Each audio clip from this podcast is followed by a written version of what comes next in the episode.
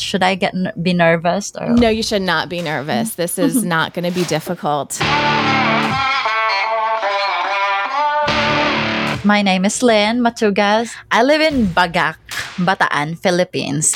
All right, so tell me a little bit about your job at Zencastr. What do you do, and what does a typical day look like for you? I am with customer support. So I handle emails and chats and technical support. If you need help with your tracks, uh, that's where we come in. So I don't mean to brag, but the Zencastr support team is awesome. You know those smiley face emoji ratings with the stars in their eyes? Yeah, they get a lot of those. That's awesome. Where's the weirdest place you've ever worked remotely? I was in an airport. I was working in an airport checking emails. Yeah, that's the weirdest place. paging Lynn, paging Lynn, it's time for your flight. it's so funny. Ladies and gentlemen, the captain has turned on the fasten seatbelt sign. Please return to your seats and keep your seatbelts fastened. We're about to hit some turbulence, known as Episode 4 of Digital Nomad.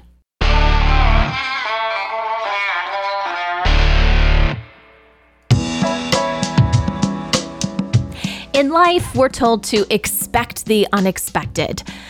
But now that I think about it, that really doesn't make sense. I mean, how are we supposed to expect something if we can't even expect it?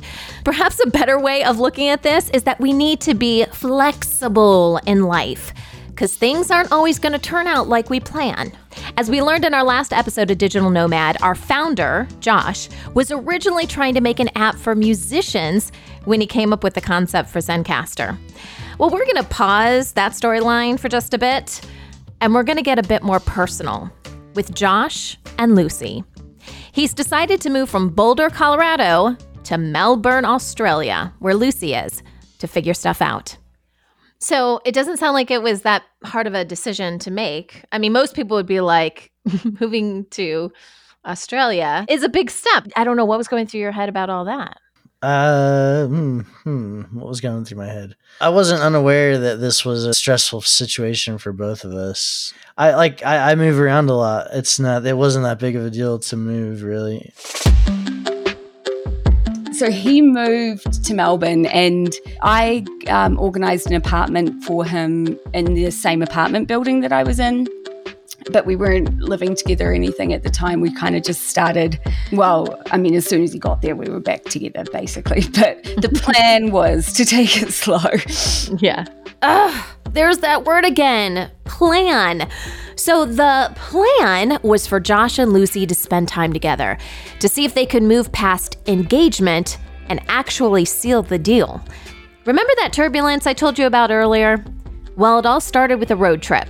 Josh, Lucy, and their friend, David. I haven't brought up David yet, but David was a really close friend of mine, still is. He was a roommate in college for a period of time, and he was from Spain, and he was going to Brigham Young University, which is LDS Mormon University, but he wasn't Mormon. I don't know. I think he'd figured out it was cheaper somehow for him to do it that way. um, me and him got along, I guess, because I I maybe didn't fit in there as well either. Yeah, we were massive nerds.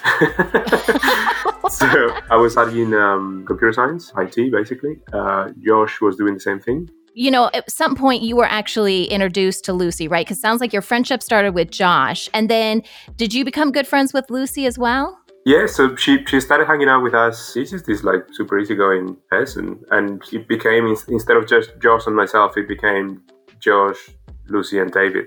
Did you ever feel kind of like the third wheel since Josh was dating Lucy and then you were there? Uh, you know, not not really, because uh, Josh is gonna kill me for saying this, but he's not. he's not the romantic kind, so it's not like they are kissing each other, and you know, they, they never did that. So uh, it really felt like it was just you know a group of friends hanging out all the time. And then we were on a road trip in Melbourne with our friend David, and I realized like halfway into the first day, I, I was like, Am I supposed to, should I have had my period? And you know how that is where you like just start the second the thought occurs to you, you're just like, I need to figure this out. Like you just can't stop thinking about it. I'm one of those people. I'll probably just take a pregnancy test once a month just to check because like you get paranoid really quick. And we were on this road trip and I kind of started to think about it. And then the next morning, I got up super early and went to the pharmacy and got a pregnancy test. And I was thinking to myself, like, I'm just going to take this to kind of rule it out so I don't have to think about it. Mm-hmm. So I went back to the place we were staying and took the test. And actually, the first test that I took, it was one of those like more do it yourself ones. It wasn't like a yes no thing. I got the wrong one and I just couldn't figure it out and it didn't really work. Yeah. So I had to go back to the pharmacy and get a second one. Lucy wakes me up. She's like, David, I, I need you to help me. We stop at a pharmacy and I'm like, what the hell is going on, Lucy? And she's like, oh, I need you to go in and ask for a pregnancy test. and I look at her and I was like, um, what? like, yeah, I just I just bought one and I think I, I think I did it wrong, so I'm gonna need another one, but I don't want them to look at me like a crazy person. So do you mind going in and, and buying another me?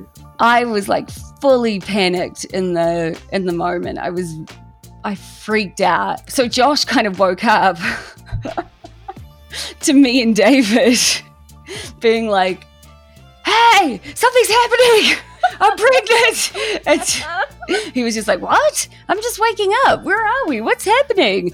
I did not react. Oh, I, I mean, I could have, I could have reacted better. I think because I was kind of in shock about it, and I, I was just like, "What are you doing? Like, put that away. Like, why, why do you, why would on the first day of the road trip is not the time to start uh, like obviously i wasn't considering all the perspectives in the situation and i was like oh this is soothing this is very soothing way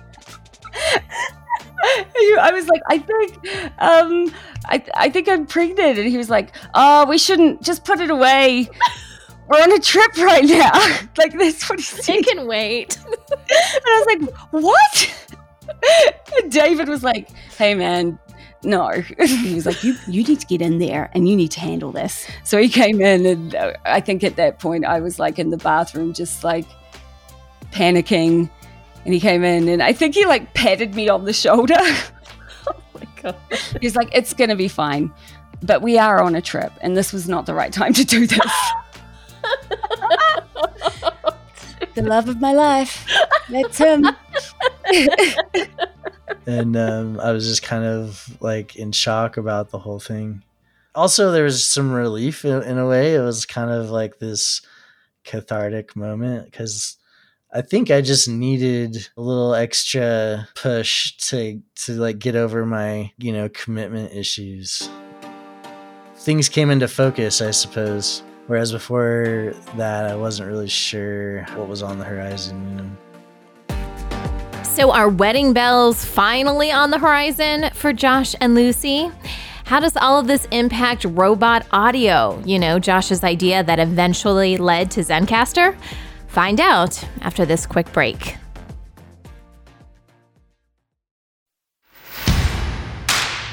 Hey guys, this is Josh Nielsen, the founder and CEO of Zencastr.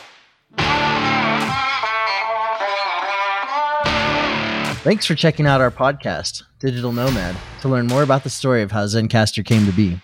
If you're a podcaster or planning to start a podcast, I'd love for you to go to zencastr.com and learn how we can help you record your podcast.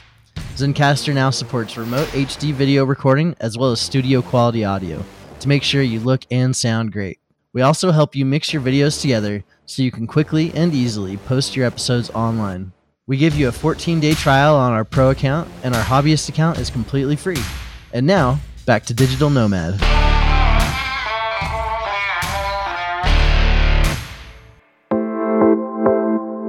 Life is about to change, big time, for Josh and Lucy. They're now living in Melbourne, Australia, and they just learned they're expecting while on a road trip. And then things got even more complicated already his visa was expiring. The reason why we were on the trip was because he was leaving the country the following Sunday. So there was just all of these huge things up in the air about what we were going to do. And I think that was uh, one of my first experiences with a panic attack, probably, is what that was. and then on Friday, we got a call that his dad had had a catastrophic stroke. So, was your plan to go back to where your parents lived anyway? Where you are kind of on your way? Yeah, I was gonna go move in with them for a little bit while I got my feet on the ground there. A big part of the reason why I wanted to go back to where they were is just because I hadn't spent a lot of time with them recently, and so yeah, that was a little bit rough because you always think you have more time, and then sometimes you don't. So you went back, and was your dad already in a coma by the time you got back? Yeah, like all my family members were there, a lot of them already to uh, see him off, and uh, then there was a funeral and all that. If there's one thing in my life that I think was maybe a miracle was the fact that I was, you know, at least able to get back in time to see him before, you know, in time after that happened. Shortly after his dad passes away, Lucy joins Josh back in the States. Their lives were basically in a whirlwind at this point. They were staying in Utah with Josh's mom. Lucy wanted to have the baby in New Zealand near her family. Oh, yeah, they also wanted to get married.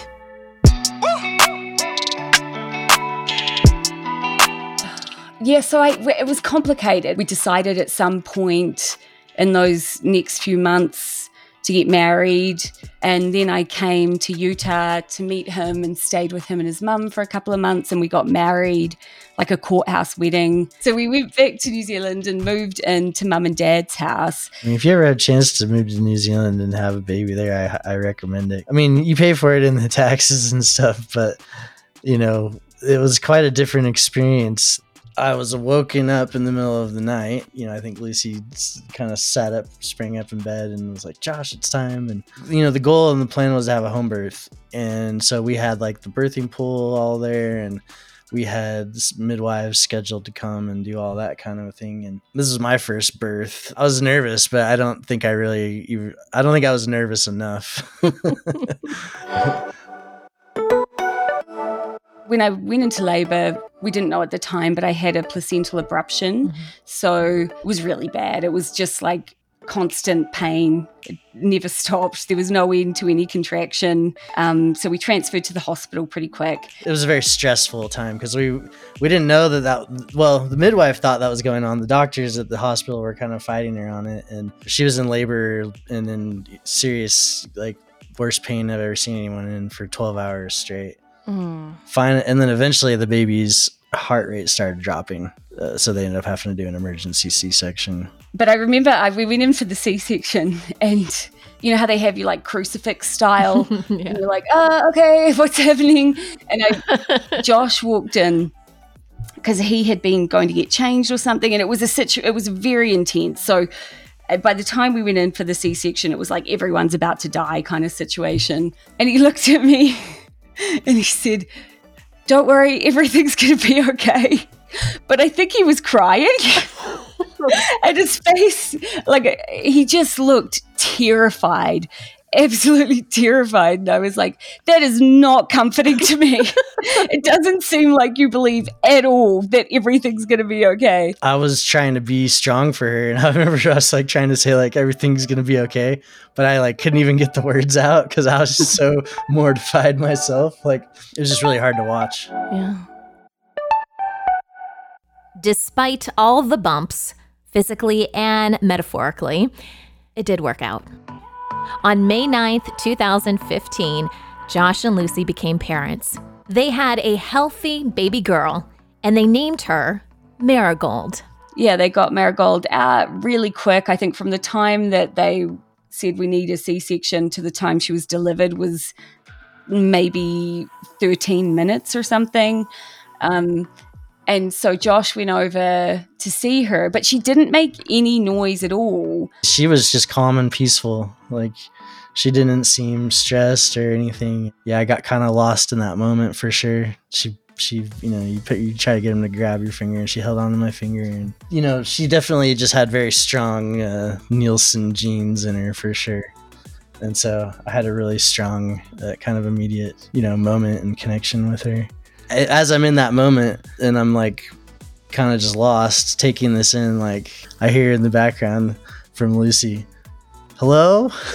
Is she okay? Is everyone okay? What's going on? After a few minutes, I was like, hey, hey, what's happened? Is she alive? Can someone tell me if she's alive? And, and I hear Josh say, oh, oh yeah.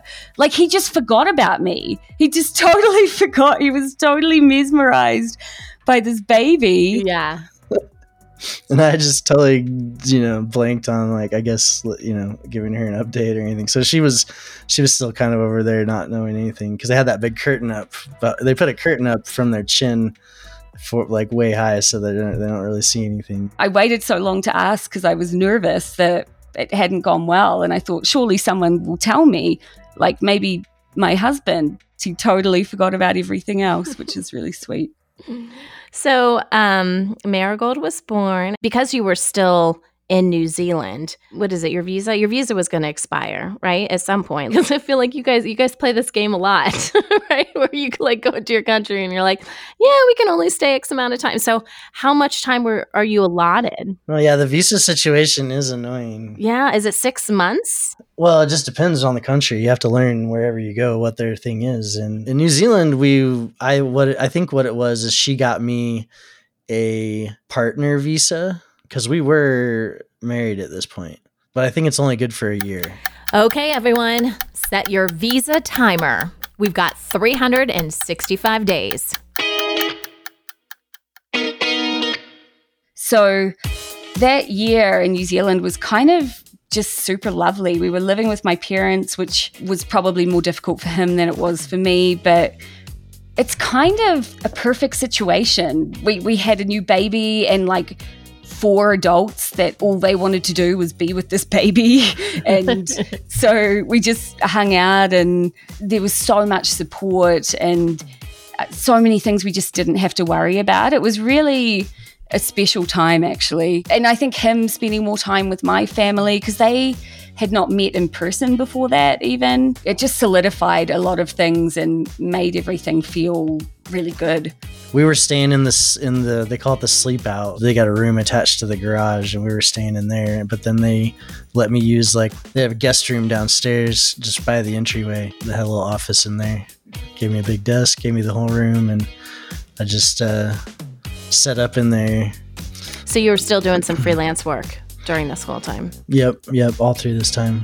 It just all felt super normal to me. I wasn't worried about it. I knew that he had the potential to earn good money if, you know, if he wanted to. But I also know that he's like super oppositionally defiant. He really does not like having a boss. He doesn't work super well under those conditions. So it just made sense that he would be working on his own thing. And that thing became Zencastr. Coming up on the next episode of Digital Nomad. Tell us about the name Zencastr. Why'd you pick it? At the time, Zencast ER was taken, but the R, just as it TR, was free.